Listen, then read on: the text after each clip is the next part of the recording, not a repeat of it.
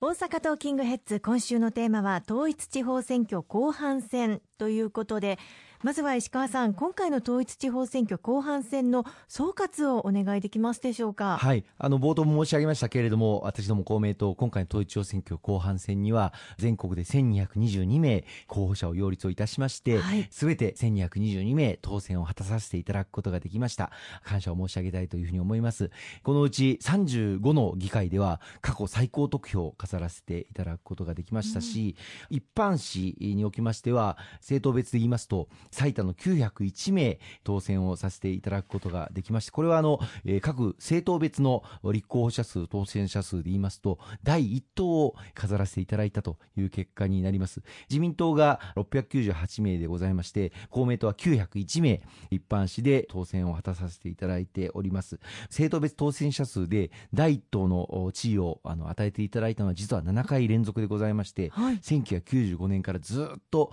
公明党は実はこの一般紙の市議選では第一党飾らせていただいております。地域の皆様と一緒になって、それぞれの地域の課題解決のために奔走させていただいている、まあ、それぞれの候補者の実力、あるいは地域の皆様の信頼というものの証ではないかというふうにも思っております。また合わせて女性の当選者も実は公明党は政党の中で最多でありまして、はい、一般紙では301名当選をさせていただきました全国に公明党の地方議員約3000名おりますけれども、まあ、その3分の1が女性議員だということをいつもお訴えをさせていただいておりますけれども、まあ、今回も約3分の1の女性議員当選をさせていただいております女性の時代女性の活躍の時代この時代にふさわしいそれぞれ地方議会での活躍をしてまいりたいというふうにあの思っております。まあ、このようにあの各地域で最も身近で頼りになる存在としてご期待をいただいたものだというふうに受け止めておりまして、そのご期待にあのお答えをしていく必要があるのかなと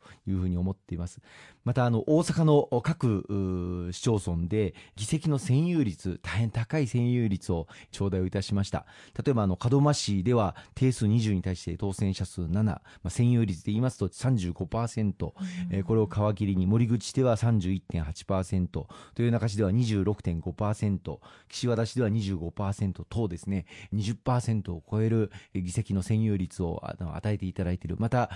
多くの議会で議会第一党を飾らせていただいておりまして、それぞれの市政の運営に極めて重要な役割と責任を担わせていただいております。それぞれ市政の抱えている課題というのは様々でありますけれども、それぞれの地域で、あるいはそれぞれの市町村ごとにですね、国政、府政と連携をしながら、しっかりと課題を乗り越えるために力を合わせて働いてまいりたいというふうに思っています。占有率でありますとか、まあ、その1222名全員当選というような数字を聞くと改めてすごい数だなという印象を受けますけれども、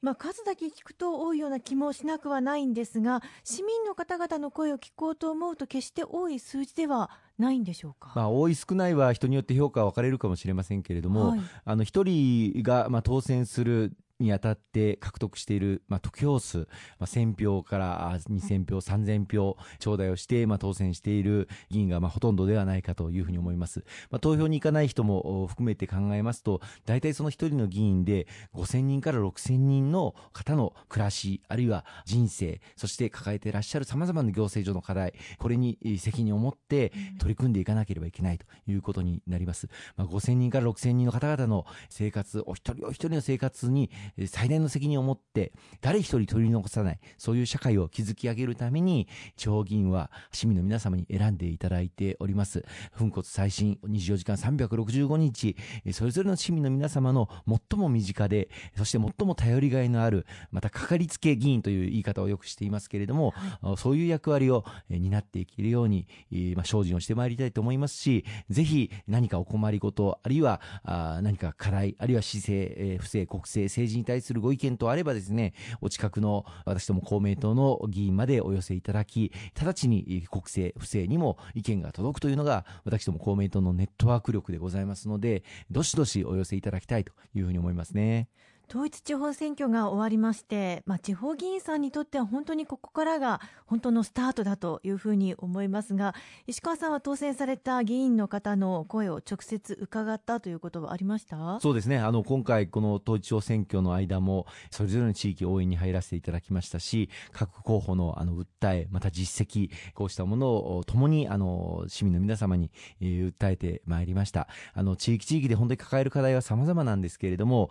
例えば学校の耐震化を全力で進めてきた、議員であったり、あるいは学校の教室にエアコンを設置することに、ま全力を挙げてきた、議員であったり、あるいはカーブミラーがここにあったら便利なのにという声に応えた議員、あるいは道路の横断歩道が薄くなっている、止まれのサインが見えにくくなっている、あるいは夜道に街灯が切れていて暗くて危ない、ここに街灯があれば安全なのに、あるいは公園の砂場の砂が減っていて、子供たちが遊ぶのに不便を感じている、遊具がぐらついていて危険だ。こうした様々な地域地域で抱えている課題一つ一つに我々市民相談というふうに言っていますけれども、はい、あの1000件、2000件、3000件の市民相談をいただいている地方議員の実績、そしてまた地域の皆様と一緒になって築き上げてきた実績、まあ、地域のまさに発展の歴史というものを背負っている候補者、まあ、それぞれの地域で本当に誇りと自信を持ってご推薦させていただいた候補者ばかりだというふうに思っております。引き続き、こうした新たに当選させていただいたメンバーとですね、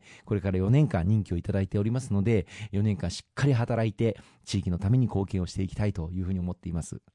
これからの4年間どういった形になっていくのかというのを市民一人一人が見守っていくという必要性もありますよね。はい、あの本当に今回ご支援いただき当選させていただいた一人一人の議員の活動をぜひ見守っていただきたいですし、私ども公明党の議員は間違いなくご期待にお応えして働くということは確信を持って申し上げることができますけれども、ちゃんと当選した議員が本当に働いているのかどうかということを市民の皆様厳しくですねチェックをしていただき、働いていない議員がいれれば遠慮なくですね、何をやってるんだと、税金の無駄遣いをするなというふうに申し上げていただきたいというふうに思います。ありがとうございます。後半も引き続きお話を伺っていきます。